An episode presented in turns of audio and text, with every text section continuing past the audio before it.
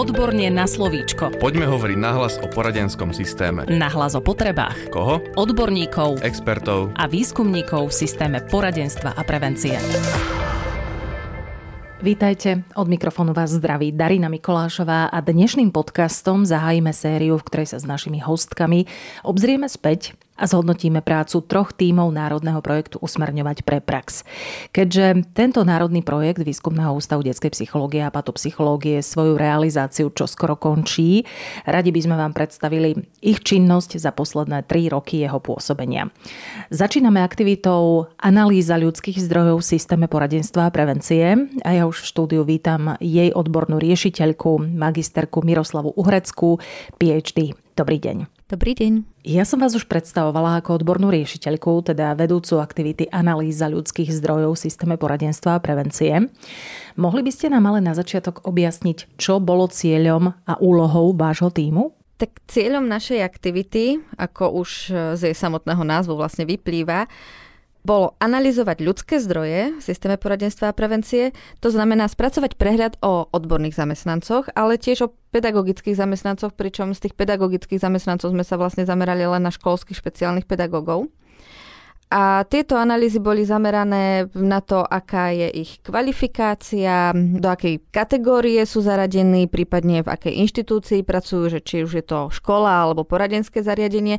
A neskôr sme teda zaradili aj odborných zamestnancov, ktorí pracovali v centrách pre deti a rodiny a špeciálnych výchovných zariadeniach. Za akým účelom sa takéto analýzy vykonávajú? Prečo je vôbec potrebné ich vypracovať? Tieto analýzy predstavovali akoby taký pomyselný prvý krok, e, ktorý mal byť podkladom pre prácu ďalších aktivít v rámci národného projektu Usmerňovať pre prax. A v podstate môžeme povedať, že sa týkali takých dvoch hlavných oblastí. Prvou tou oblasťou bolo metodické usmerňovanie, respektíve dnes už hovoríme o metodickej činnosti. A jednou z tých hlavných úloh našej aktivity, alebo teda nášho týmu, bolo vypracovanie dokumentu, ktorý sa volá Koncept usmerňovania metodickej činnosti v systéme poradenstva a prevencie. A je to teda dokument, ktorý prináša taký nejaký náš návrh toho, ako by malo byť usmerňovanie metodickej činnosti v celom tom systéme poradenstva a prevencie realizované, pre koho by malo byť realizované, akým spôsobom, v akých oblastiach je potrebné usmerňovať zamestnancov v systéme, respektíve metodicky podporovať.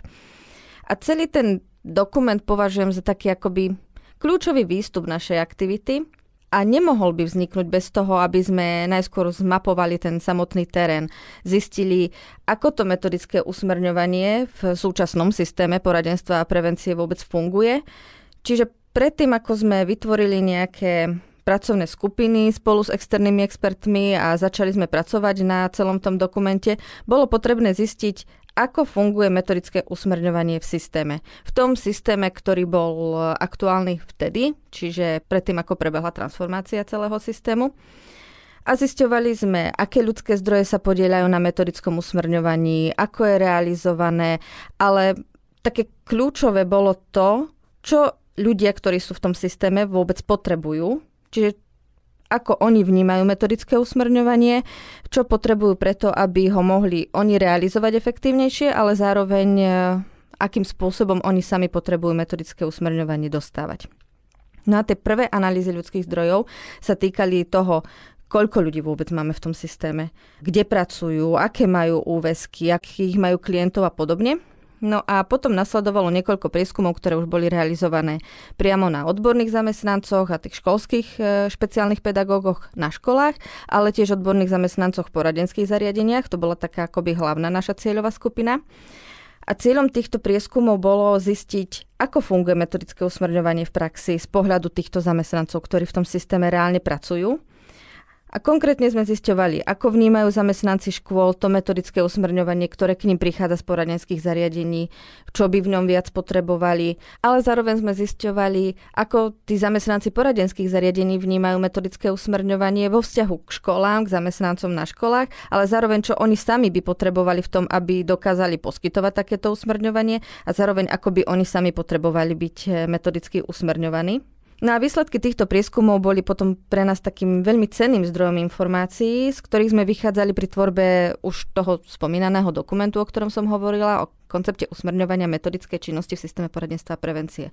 Čiže to bola akoby taká prvá oblasť všetkých tých prieskumov, ktoré sme realizovali. Čiže metodické usmernenie bola hlavná oblasť, na ktorej ste pracovali. Čomu sa venovali ďalšie analýzy? Tie ďalšie analýzy možno zaradiť do takej druhej oblasti a tá sa už týkala potrieb odborných zamestnancov a tam už sme práve rozšírili tú svoju cieľovú skupinu, ako som v úvode spomínala, čiže už sme sa nezameriavali len na tých odborných zamestnancov na školách a školských špeciálnych pedagógov a na odborných zamestnancov v poradenských zariadeniach, ale oslovili sme aj odborných zamestnancov pracujúcich v centrách pre deti a rodiny a špeciálnych výchovných zariadeniach a skúmali sme v podstate ich profesijný rast a rozvoj.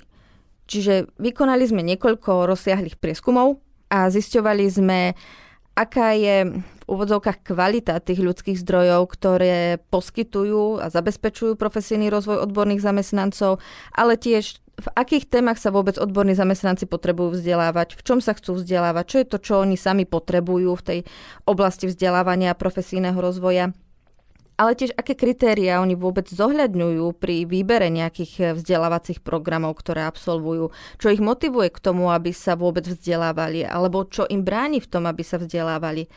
A všetky tieto informácie mali pôvodne slúžiť na to, aby sme lepšie porozumeli potrebám týchto ľudí v systéme a dokázali na ne reagovať v rámci druhej aktivity nášho národného projektu, ktorá nesie názov Profesijný rast a celoživotné vzdelávanie.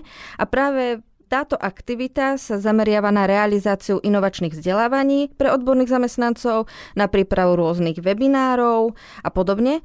Ale ukázalo sa, že tieto všetky výsledky našich prieskumov môžu byť cenným zdrojom informácií nielen pre národný projekt Usmerňovať pre prax, ale celkovo pre poskytovateľov vzdelávaní, aby mohli pripravovať také adresnejšie vzdelávacie programy, ktoré by lepšie reflektovali potreby zamestnancov v systéme, odborných zamestnancov a preto sme v závere všetkých tých dokumentov, ktoré sme vytvorili, uvádzali rôzne také odporúčania, ktoré sa týkali toho, o aké vzdelávania majú odborní zamestnanci záujem, čo je to, čo vlastne oni potrebujú, v akých témach sa chcú vzdelávať. Pričom zvlášť sme akoby e, analyzovali, čo zaujíma psychológov, čo potrebujú špeciálni pedagógovia, logopédi, e, sociálni pedagógovia, kariéroví poradcovia a podobne.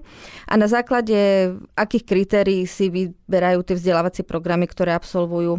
Čiže tieto dokumenty sú už aktuálne zverejnené na webe Woodpapu, čiže posluchači si ich môžu prelistovať a pozrieť sa, ako, ako tie naše prieskumy vlastne dopadli. Hovorili ste, že na základe vašich analýz ste následne vypracovali aj dokument Koncept usmerňovania metodickej činnosti v systéme poradenstva a prevencie. Mohli by ste nám tento dokument bližšie priblížiť?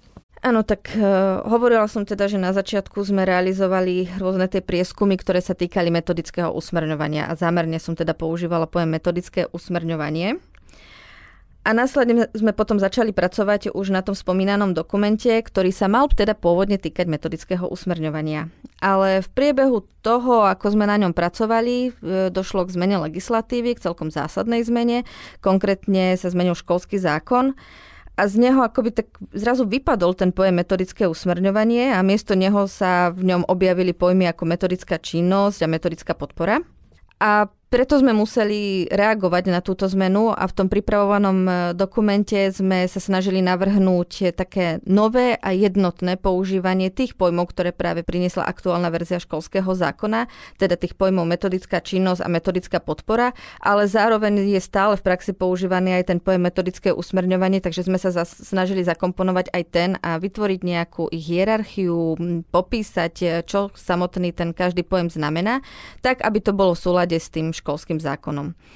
No a zadefinovali sme v ňom teda tie základné pojmy, ale zároveň sme popísali aj poskytovateľov a príjimateľov metodickej podpory a metodického usmrňovania, formy, akými môžu prebiehať, spôsoby realizácie, postup poskytovania z vyšších úrovní na nižšie, ale aj opačne. A kto všetko bol vôbec zapojený do tvorby tohto dokumentu? Na celom tom dokumente spolupracovalo množstvo ľudí. Jednak to boli interní zamestnanci Národného projektu Usmrňovať pre prax, ale zároveň aj externí experti.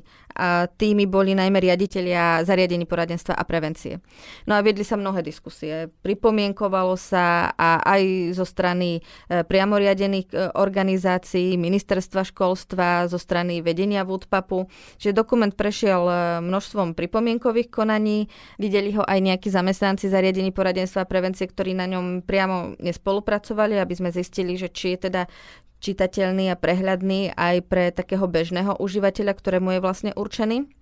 No a našim cieľom bolo vlastne celkovo vytvoriť taký veľmi jasný, prehľadný, zrozumiteľný dokument, ktorý bude akoby takou pomôckou pre odborných zamestnancov a pedagogických zamestnancov v systéme poradenstva a prevencie pretože aj naše prieskumy, aj skúsenosti, ktoré máme z toho systému, tak ako fungoval ešte pred transformáciou, jasne hovoria o tom, že to poskytovanie metodickej činnosti, respektíve metodického usmerňovania bolo doteraz také veľmi nejednotné a zamestnanci často nevedeli, na koho sa majú vlastne obrátiť, keď potrebujú pomoc v nejakej konkrétnej oblasti. A práve preto sme sa snažili vytvoriť taký dokument, ktorý bude nejakým pomyselným vodítkom pre tých zamestnancov, aby vedeli veľmi rýchlo, jednoducho nájsť tie informácie, ktoré potrebujú, na koho sa môžu obrátiť v danej konkrétnej oblasti, v ktorej pomoc potrebujú, ale zároveň tiež komu oni sami majú poskytovať metodické usmernenie či podporu, akými formami to môžu robiť a podobne. Čiže samotný koncept usmerňovania metodické činnosti v systéme poradenstva a prevencie môžeme považovať za jeden z podporných metodických materiálov ktorý ste vytvorili.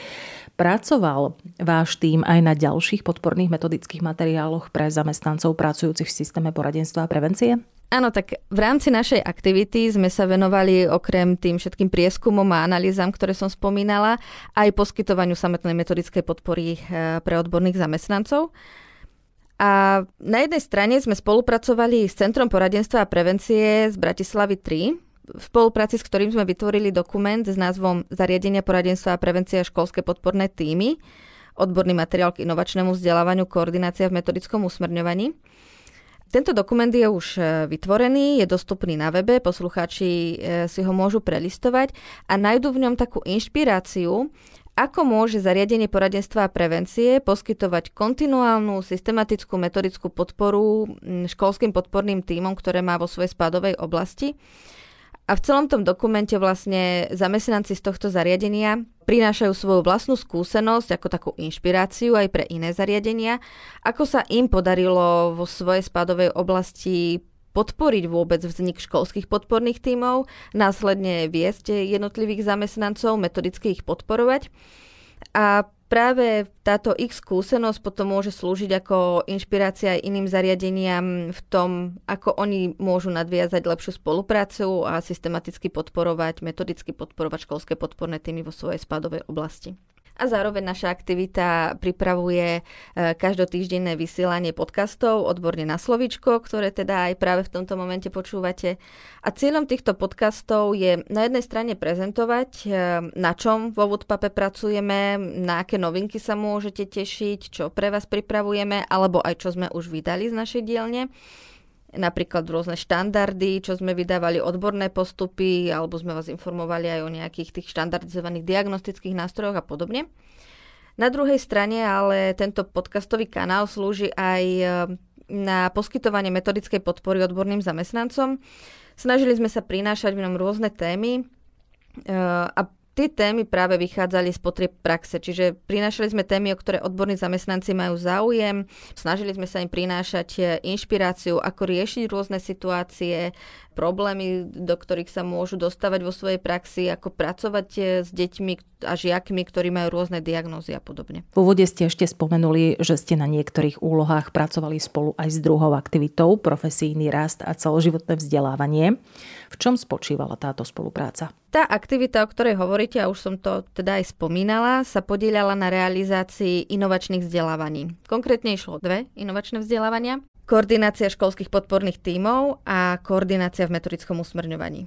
No a našou úlohou bolo v rámci tejto spolupráce analyzovať tieto vzdelávania z hľadiska ich kvality a z hľadiska ich efektu na účastníkov alebo teda absolventov, ktorí už tieto vzdelávania absolvovali. A snažili sme sa v tých meraniach vždy zamerať na to, ako e, prínos toho vzdelávania vnímajú jeho samotní absolventi Čiže vždy sme sa pýtali tých účastníkov vzdelávaní a pýtali sme sa na to, aké skúsenosti získali, aké zručnosti získali, e, čo im vlastne to vzdelávanie prinieslo pre ich vlastnú prax. A celkovo môžem zhodnotiť, že absolventi oboch tých vzdelávaní hodnotili veľmi pozitívne obe vzdelávania, hodnotili ich ako veľmi prínosné pre svoju vlastnú prax, oceňovali najmä to sieťovanie s ďalšími odborníkmi v systéme poradenstva a prevencie, rozvoj rôznych mekých zručností, rozvoj ich online zručností a zároveň, že mali takú možnosť zdieľať svoje vlastné skúsenosti a zároveň aj, že s nimi zdieľali svoje skúsenosti aj lektory týchto vzdelávaní. Predpokladám, že tie roky práce neboli vždy ľahké. Narazili ste aj na nejaké výzvy? Čo si z nich odnášate do budúcnosti? Tých víziev bolo určite niekoľko, ako také najväčšie vnímam asi dve. Prvou bol určite zber dát. Robiť prieskumy je podľa mňa veľmi dôležité, ale nemá zmysel eh, produkovať eh, nejaké dokumenty, výstupy, čokoľvek, ktoré nakoniec nikto nebude potrebovať, proste len západnú prachom.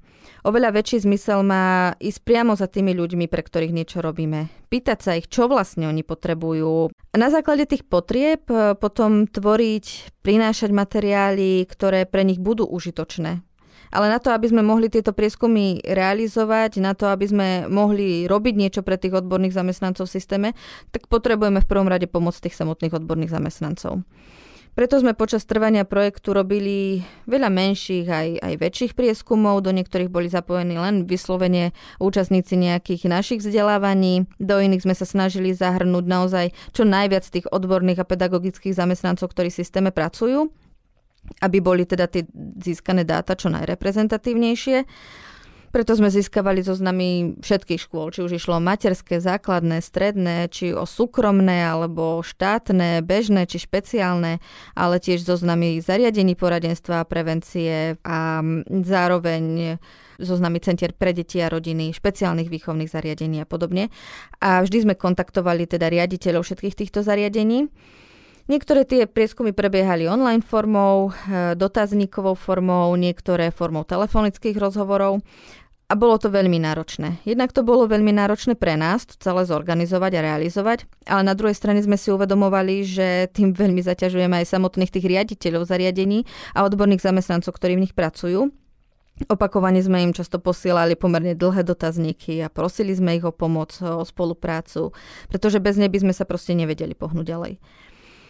A mnohí odborní zamestnanci to mohli vnímať ako zbytočné a zaťažujúce, možno nevideli význam v tom, aby venovali čas vyplňaniu nejakých siahodlhých dotazníkov, keď sa tým na prvý pohľad akoby nič nezmenilo pre nich. A áno, na prvý pohľad e, sa možno nezmenilo nič, ale z toho dlhodobého hľadiska sa vo Woodpape snažíme neustále akoby poukazovať na tie problémy, s ktorými sa systém poradenstva a prevencie potýka. Na jeho podimenzovanosť, na potreby tých ľudí, ktoré sú v ňom aj keď tie riešenia neprichádzajú hneď a ak aj prichádzajú, tak možno nie sú také, ako by sme si želali, ale verím, že má zmysel pokračovať v týchto prieskumoch a opakovane poukazovať na to, čo ten systém potrebuje, lebo len tak máme šancu niečo zmeniť. A v tomto momente by som chcela vyjadriť veľkú vďačnosť všetkým tým účastníkom našich prieskumov za ich ochotu sa opakovane zapájať do všetkých tých zberov dát. Pretože bez nich by väčšina z našich výstupovaní nemohla vzniknúť. Takže im v tomto momente chcem vyjadriť veľké ďakujem a zároveň by som chcela povzbudiť aj tých ostatných odborných a pedagogických zamestnancov, že ak niekedy pristane v ich mailovej adrese nejaký mail od Woodpapu s prozbou zapojiť sa do nejakého ďalšieho prieskumu, tak aby využili túto možnosť vyjadriť svoj názor a pomenovať svoju potrebu, pretože práve možno tým prispejú k niečomu novému, k vytvoreniu niečoho lepšieho. Tak dúfajme, že aj naďalej budú s nami zamestnanci v systéme poradenstva a prevencie ochotne spolupracovať. Aká bola tá druhá výzva, ktorú ste spomínali? No to druhou výzvou bola určite nutnosť reagovať na neustále sa meniace podmienky v systéme poradenstva a prevencie. Jednak sa menil školský zákon, prišla transformácia poradenského systému, prišiel 5-stupňový model podpory a to boli všetko skutočnosti, na ktoré sme proste museli reagovať, museli sme ich zohľadňovať v našich prieskumoch, v dokumentoch a to bola nieraz teda nejaká úloha. Často sme sa potýkali s tým, že sme vedeli, že tá práca na dokumente trvá nejaký čas a, a boli sme si vedomi toho, že keď ten dokument konečne vznikne, tak už vlastne nebude aktuálny, pretože medzičasom prebehla nejaká ďalšia zásadná zmena. Ale myslím, že si týmto prechádzali za posledné mesiace všetci zamestnanci v systéme poradenstva prevencie, takže verím, že rozumejú tomu, o čom hovorím, reagovať na všetky tie zmeny, sledovať ich, byť včas informovaný, dostatočne informovaný o všetkých tých pripravovaných zmenách, ktoré sa nás nejakým spôsobom budú týkať. Bolo v posledných mesiacoch určite výzvou pre celý systém poradenstva a prevencie a pre všetkých ľudí, ktorí v ňom pracovali. Na druhej strane si ale uvedomujem, že robiť reformy a prinášať do systému niečo nové, snažiť sa ho spraviť lepším je veľmi dôležité a, a zároveň je to nutné, ak sa chceme posúvať pred. Znie to, že za tie tri roky trvania projektu máte za sebou kus práce. Ja len pripomeniem, že všetky dokumenty, o ktorých sme sa dnes rozprávali, už sú alebo budú zverejnené na stránke Výskumného ústavu detskej psychológie a patopsychológie najneskôr do konca mája tohto roka 2023. S mnohými z nich sa už poslucháči mohli stretnúť, či už na regionálnych stretnutiach, ktoré Výskumný ústav detskej psychológie a patopsychológie organizoval vo všetkých krajoch Slovenska koncom minulého roka, ale tiež na konferencii Dieťa v ohrození, ktorá sa konala v marci tohto roku. Mohli by ste nám na záver poskytnúť vaše celkové zhodnotenie práce, aktivity, analýza ľudských zdrojov v systéme poradenstva a prevencie, ktorou ste boli vedúca? S blížiacim sa koncom národného projektu môžem za seba povedať, že všetky tie výzvy, o ktorých som hovorila a ktorým sme čelili, sme zvládli a zvládli sme ich teda s odsťou. Popasovali sme sa so všetkými úlohami, ktoré sme dostali. A náš tým za tie tri roky trvania projektu prešiel mnohými zmenami. A musím povedať, že ten tým, ktorý končí dnes národný projekt, e, je úplne iným tímom, ako bol ten, ktorý ho začal. Na tomto mieste by som sa chcela poďakovať celému vedeniu Národného projektu Usmerňovať pre prax, pretože práve vďaka ním a vďaka ich vedeniu sme dokázali nadviazať na tú prácu, ktorú robili ľudia pred nami a dotiahnuť ju do úspešného konca ale zároveň sa chcem poďakovať aj všetkým tým ľuďom, ktorí sa za tie tri roky aspoň na krátky okamih stali súčasťou tohto týmu a priniesli do neho kúsok seba, podielali sa na výstupoch, ktoré vám tu dnes môžem prezentovať. Ale najväčšie ďakujem patrí asi tým, ktorí zostali až do konca a pomohli mi dať tú pomyselnú finálnu bodku za celým našim snažením. Chcem poďakovať svojej internej expertke pani doktorke Nike Šablatúrovej a svojej odbornej asistentke pani magisterke Veronike Rusnákovej za ich prácu a prínos pre tento tím, pre celý projekt a, a v konečnom dôsledku vlastne aj pre celý systém poradenstva a prevencie. A ako vedúca týmu, ktorý pre vás pripravoval podcast Odborne na slovičko, by som sa chcela poďakovať aj všetkým ľuďom, ktorí na tom podcaste spolupracovali, vám, pani moderátorka, nášmu skvelému technikovi, e, všetkým hostom, ktorí boli ochotní prísť a zdieľať s našimi poslucháčmi svoje know-how, ale najmä vám, poslucháčom nášho podcastu. Ak bol pre vás čo je len jeden z tých všetkých podcastov, ktoré sme vytvorili prínosom pre vašu prácu či osobný život, ak ste si ňom našli nejakú inšpiráciu, ako robiť niečo lepšie alebo inak, tak si myslím, že naša práca mala zmysel.